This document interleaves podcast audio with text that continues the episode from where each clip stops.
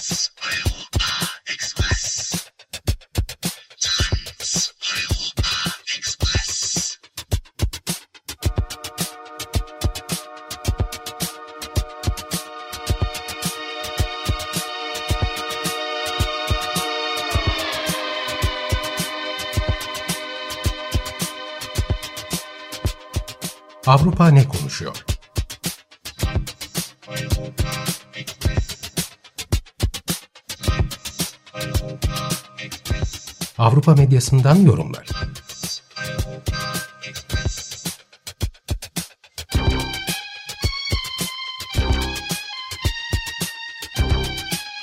Hazırlayan ve sunan Tuğba Tekerek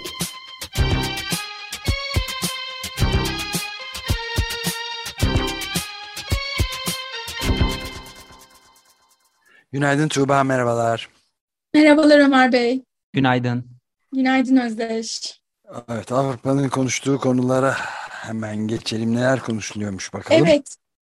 Ee, sizin de bugün programda söylediğiniz gibi dördüncü haftası bitti. Dört hafta önce bugün programı yapmaya başladığımızda e, bambaşka bir gündemle karşılaşmıştık. Ben başka konular hazırlamıştım. E, evet Rusya'nın Ukrayna'yı işgalinin, operasyonun e, bir, dördüncü haftası, birinci ayı artık e, geride kalıyor.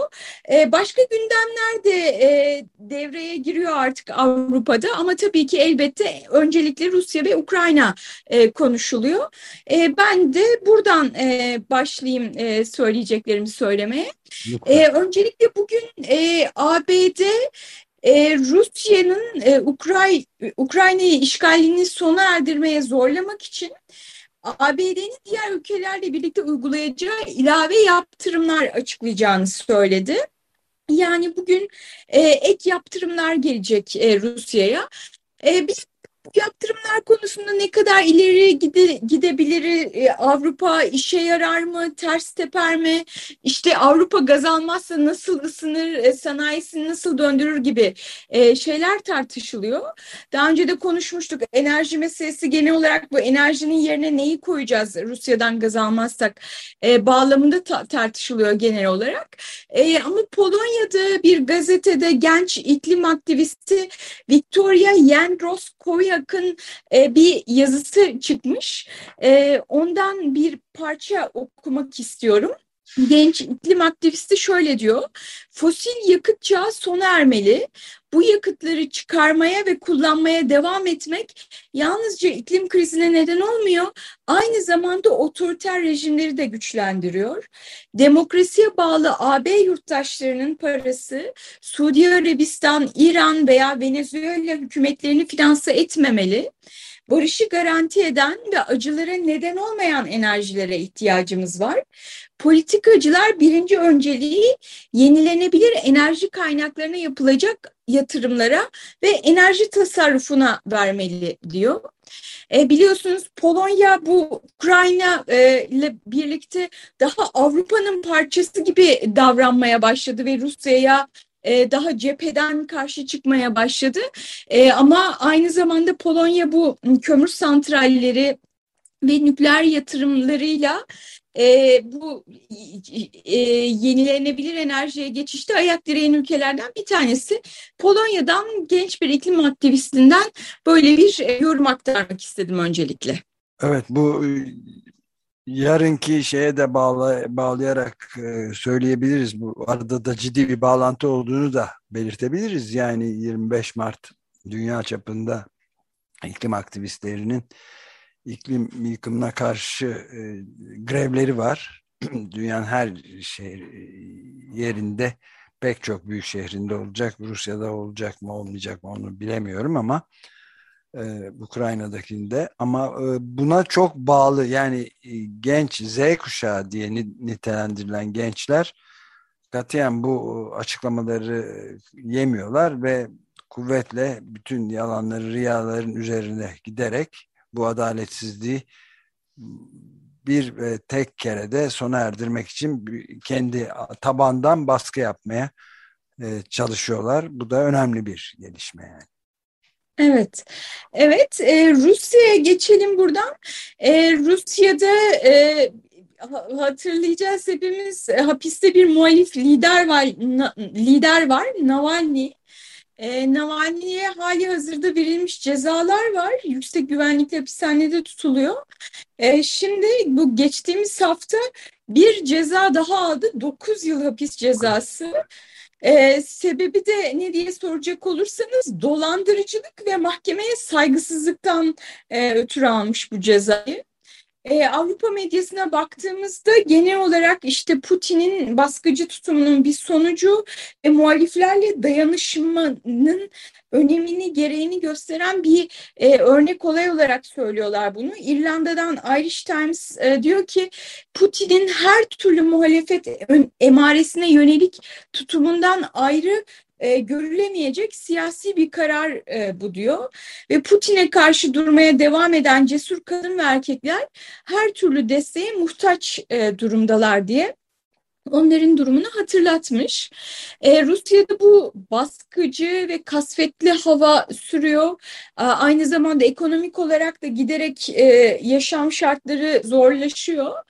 Ee, şey Google Analytics açıklamış geçtiğimiz haftalarda Rusya'dan göç 2022 bu anahtar kelimeler Google'da milyonlarca kere aranmış. Yani Rusya'dan ciddi bir e, göç dalgası var. E, bir yandan işte biliyoruz e, daha işte sanatçılar, akademisyenler terk ediyor ama sıradan insanlar, tırnak içinde sıradan insanlar, hani böyle e, meşhur olmayanlar da terk ediyor. E, ama şey e, ben bu köşe yazılarına baktığımda Rusya acaba bunu kendi halkına nasıl anlatıyor? E, Putin yanlıları bunu nasıl görüyor? Bunları takip etmeyi çok ilginç buluyorum. E, bu konuda ülkeyi terk edenler hakkında hükümete yakın RIA Novosti gazetesinden bir yorum aktaracağım şimdi. Şöyle diyor RIA Novosti'deki e, Putin'e yakın yorumcu bizim tırnak içinde seçkinler sınıfının pek çok temsilcisi ülkeyi terk etti. Düpedüz kaçıp gittiler. Kimileri korkudan, kimileri ise sıradan halk tabakasıyla aynı havayı solumaya katlanamadığından. Dolayısıyla bu olanlar yalnızca halka ihanet değil, aynı zamanda Putin'in oldukça doğru bir şekilde adlandırdığı gibi toplumumuzda gerekli olan kendi kendine arındırma süreci. Zor zamanlarda vatanın kimler için ne anlam ifade ettiğini herkes görüyor. Ama geri dönüş yok. Onlar geri dönmek isteyecekler ama biz eskiye dönmeyeceğiz. Ülkeden kaçanlara karşı tavrımız artık eskisi gibi olmayacak diyor. Ee, yani bu şeylerin e, savaşa karşı çıkanların aslında e, bu ana akımdan ayrılanların e, şey nasıl lanetli bir e, şeye sokulduğu, onlar hakkında nasıl bir algı oluşturulduğuna ilişkin ilginç bir yorum bu da. E, evet yani bir başka e, yorumla da birleşiyor bu söylediklerin.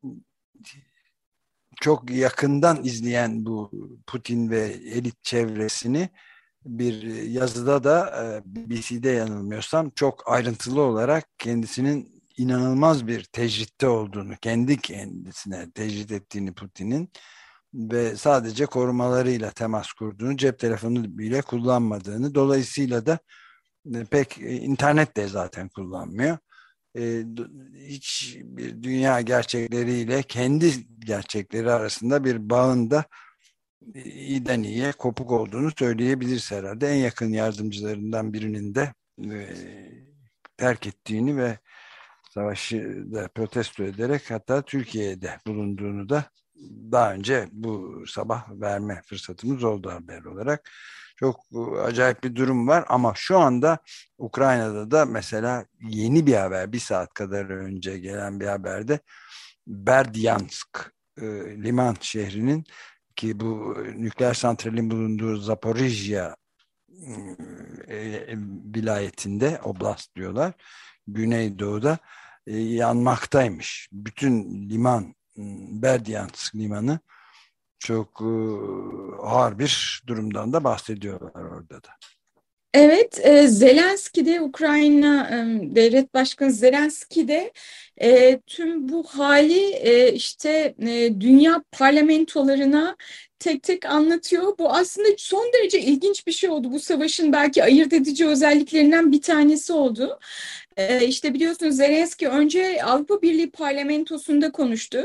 Sonra Britanya, Amerika, e, dün e, Japonya parlamentosunda konuştu, arada Almanya ve bu ülkelerin parlamentolarına konuşurken de hep o ülkelerin e, tarihlerinden örnekler veriyor. İşte ABD Kongresi'ne e, konuşurken Pearl Harbor'dan ve 11 Eylül'den bahsediyor. E, Almanya'ya konuşurken işte Putin Avrupa'ya yeni bir duvar inşa etti diyor. E, duvara göndermede bulunuyor. Dün Japonya'ya konuşurken Fukushima nükleer santraline göndermede bulunmuş. İşte nükleer tehditten bahsediyor.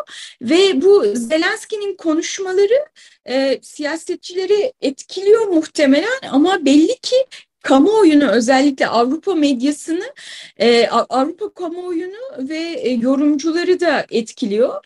E, bu bu şey e, bu konuşmalara dair e, son derece şey e, övücü, takdir edici yazılar e, yazılıyor. Estonya'dan Esti Pavaleht gazetesinden bir yorum aktarayım. E, diyor ki yorumcu Zelenski'nin mesajları ustaca basit, net ve hedef kitleye yönelik işe yarar bir kriz iletişimi tam olarak böyle olmalı. İnandırıcı, insancıl, kolay anlaşılır, samimi. Rusya'nın başlattığı savaşın etkileri çok yakında sığınmacı ve ekonomik şok dalgalarıyla bize de ulaşacak. Kriz yönetimi konusunda işi uzmanından öğrenmenin tam zamanı. Yani bunu daha önce de söylemiştim. İşte Avrupalı siyasetçiler Zelenski'yi örnek alsın şeklinde çokça yorum e, çıkıyor. Yani Guardian'da da çıkıyor mesela. Guardian'da da denmiş ki işte 44 yaşındaki devlet başkanı tutku, gurur ve meydan okumadan müteşekkil karakterini Alman parlamenterlere bir kez daha sergiledi e, deniyor. Mesela bu e, Zelenski'nin e, iletişiminin e, altını da çizmek lazım e, bu savaş bağlamında ayırt edici özellik olarak. Evet Putin'de de tam tersi var yani denazifikasyon deyip belki de renazifikasyon yaptığı söylenebilecek bir 96 yaşındaki bir Holocaust kurbanını oradan kurtulmuş dört ayrı işte, toplama kampından kurtulmuş bir kişi ve aktivisti hala aktivist olan birisini de öldürdüler mesela. Yani buna hala denazifikasyon demek pek doğru olmaz. Artık renazifikasyon desek daha doğru olur diye düşündürüyor insana. Evet, e, Putin tarafında e, kelimeleri e, zıt anlamlarıyla kullanma, genç, e, gerçekleri ters yüz etme e, eğilimi var. Evet. Buradan Ukrayna-Rusya meselesini bitirip birazcık diğer ülke gündemlerine ufak ufak dokunmak istiyorum. E, iki eski başbakana yönelik yolsuzluk soruşturmaları var.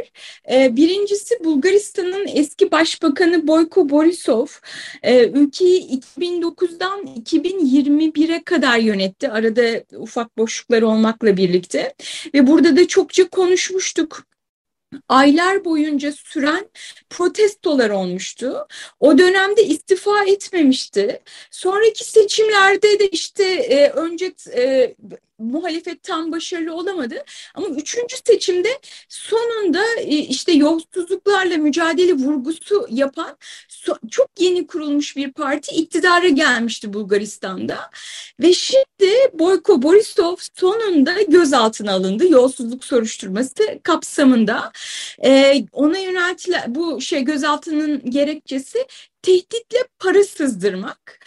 E, bir iş adamı şey söylüyor yani iş adamı derken tabii e, mafya, tekel öyle bir iş adamı e, her ay e, gelirinin belli bir miktarını belli bir oranda Borisov'a e, şey ilettiğini açıkladı. Bununla ilişkili e, bir e, gözaltı bu. Gerçi bir gün gözaltında kaldı ve sonra serbest bırakıldı. Ama bu bazı insanları e, şey sevin sevinmesine yetti. Havai fişeklerle kutlandı gözaltına alınması bazı noktalarda. E, şu anda açılmış bir dava yok. E, şey de söylüyorlar yani Borisov döneminde yerleştirilmiş olan savcılar hala yerinde duruyor. İşte bütün dürüst e, savcıları elemekte başarılı olmuş bir hukuk sistemi var Bulgaristan'da. Hani dolayısıyla bir iddianame hazırlanması falan hani şu anda söz konusu değil. Ama en azından e, şunu e, söylüyor mesela E-Westnik diye bir Bulgaristan'dan e, internet sitesinde çıkan yorum, yorumda şöyle deniyor. Tüm bu olanlardan sonra Borisov'un siyasete geri dönme şansı olur mu? Asla bir sonraki seçimlerden önce belki bir kaç kez daha gözaltına alınması ve nihayetinde ceza alması daha muhtemel. Yani Bulgaristan'da en azından e, siyasette Borisov'dan kurtulunmuş e, gibi görünüyor şu nokta itibariyle.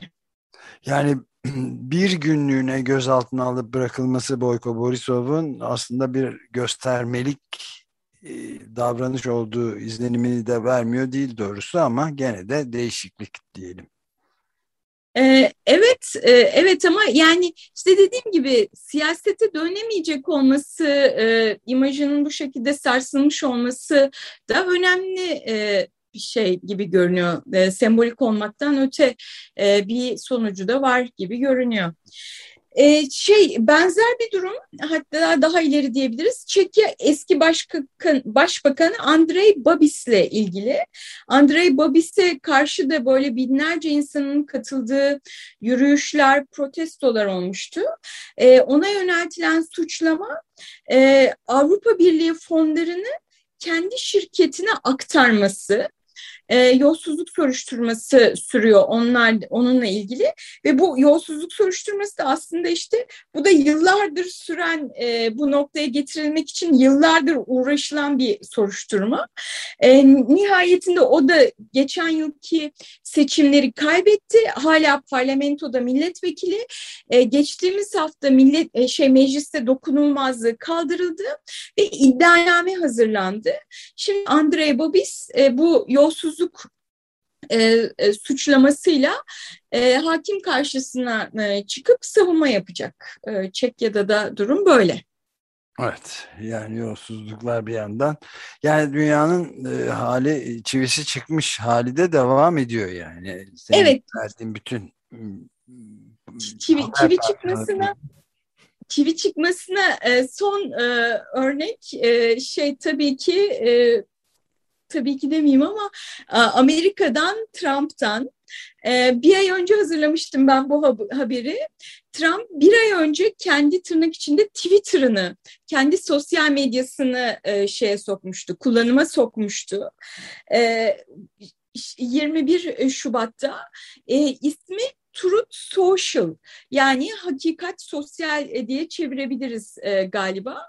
E, işte bu kongre baskının ardından Twitter Trump'ın hesabını e, işte kalıcı olarak e, askıya almıştı. Kalıcı olarak onu atmıştı. E, ve sebebi de işte şiddeti teşvik etmekti. Trump bunun üzerine kendi medyamı e, kuracağım, kendi sosyal medyamı kuracağım deyip bir şirketle anlaşmıştı.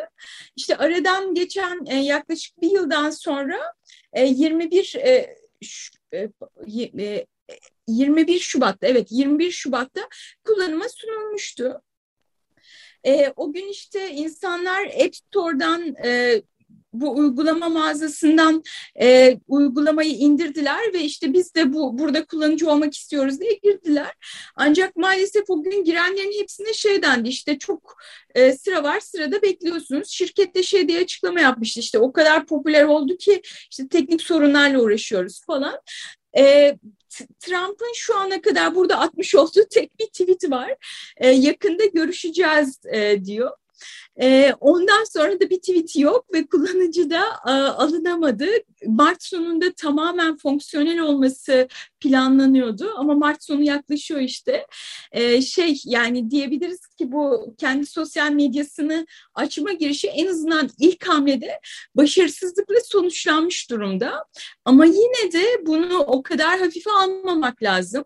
E, Almanya'dan Deutsche Zeitung gazetesi e, Trump'ın bu şey için, bu sosyal medya için ilk turda 1 milyar dolar toplamış olduğuna dikkat çekiyor ve burada büyük bir yatırım olduğuna dikkat çekiyor. Diyor ki 8 sıfırlı bir rakam dijital dünyada kimsenin görmezden gelemeyeceği bir meblağ diyor. Sonuçta sosyal medya yani tüm dünyayı, tüm hayatımızı, hayatı algılamamızı etkileyen bir şey. E, ve Trump'ın da e, işte Batı dünyasında böyle başka bir e, sosyal medya kuruyor olması gerçekten takip edilmesi gereken bir durum. Bu hem e, işte sosyal medya dünyası açısından önemli hem de Trump'ın politikaya dönüşü açısından önemli. Deutsche Zeitung buna da dikkat çekmiş. Bunun sinyali olarak da yorumluyor. Şöyle diyor, Trump'ın bu hakikat sosyaldeki ilk mesajı şuydu. Hazır olun, favori başkanınız yakında sizi kucaklayacak. 2024 seçimlerinde yeniden aday olacağını açıkladıktan sonra bu kesinlikle bir tehdit olarak algılanmalı. 2020 seçimlerinde ona oy veren 75 milyon Amerikalının çoğunluğu hala onun kazandığını inanıyor diyor. Yani Trump ve onun siyaseti de e, Amerikan e, siyasetinde ya da Batı dünyasında e, geri dönebilecek bir şekilde gücünü koruyor. Bunlar da bunun sinyali olarak değerlendiriliyor. Evet, adı ismi e, Truth Social öyle mi? Yani evet. hakikat toplumsal yani hakikat sosyal. E, yani belki de aslında şeyin bakanlığın başına da bunu koyarlar. Hakikat Bakanlığı'nın savaş barıştır, özgürlük köleliktir, cahillik güçtür biliyorsunuz, kudrettir yazar. Geçen bir karikatür paylaşmışlar. George Orwell, e, George Orwell'in elinde bir kitap var. 2022 yazıyor. Aman tanrım diye okuyor George Orwell. 1990 benle, benim yazdıklarım geride kalmıştı. Evet, aynen böyle. Eh, hayırlı olsun. Evet. Truth Social. Evet, hakikat, hakikat sosyal e, dünyasından e, bu haberde böyleydi. Bu haftalık Eurotopics bültenlerinden derlediğim haberler böyle. Gelecek hafta görüşmek üzere diyeyim ben size. Görüşmek üzere. Görüşmek üzere, hoşçakalın.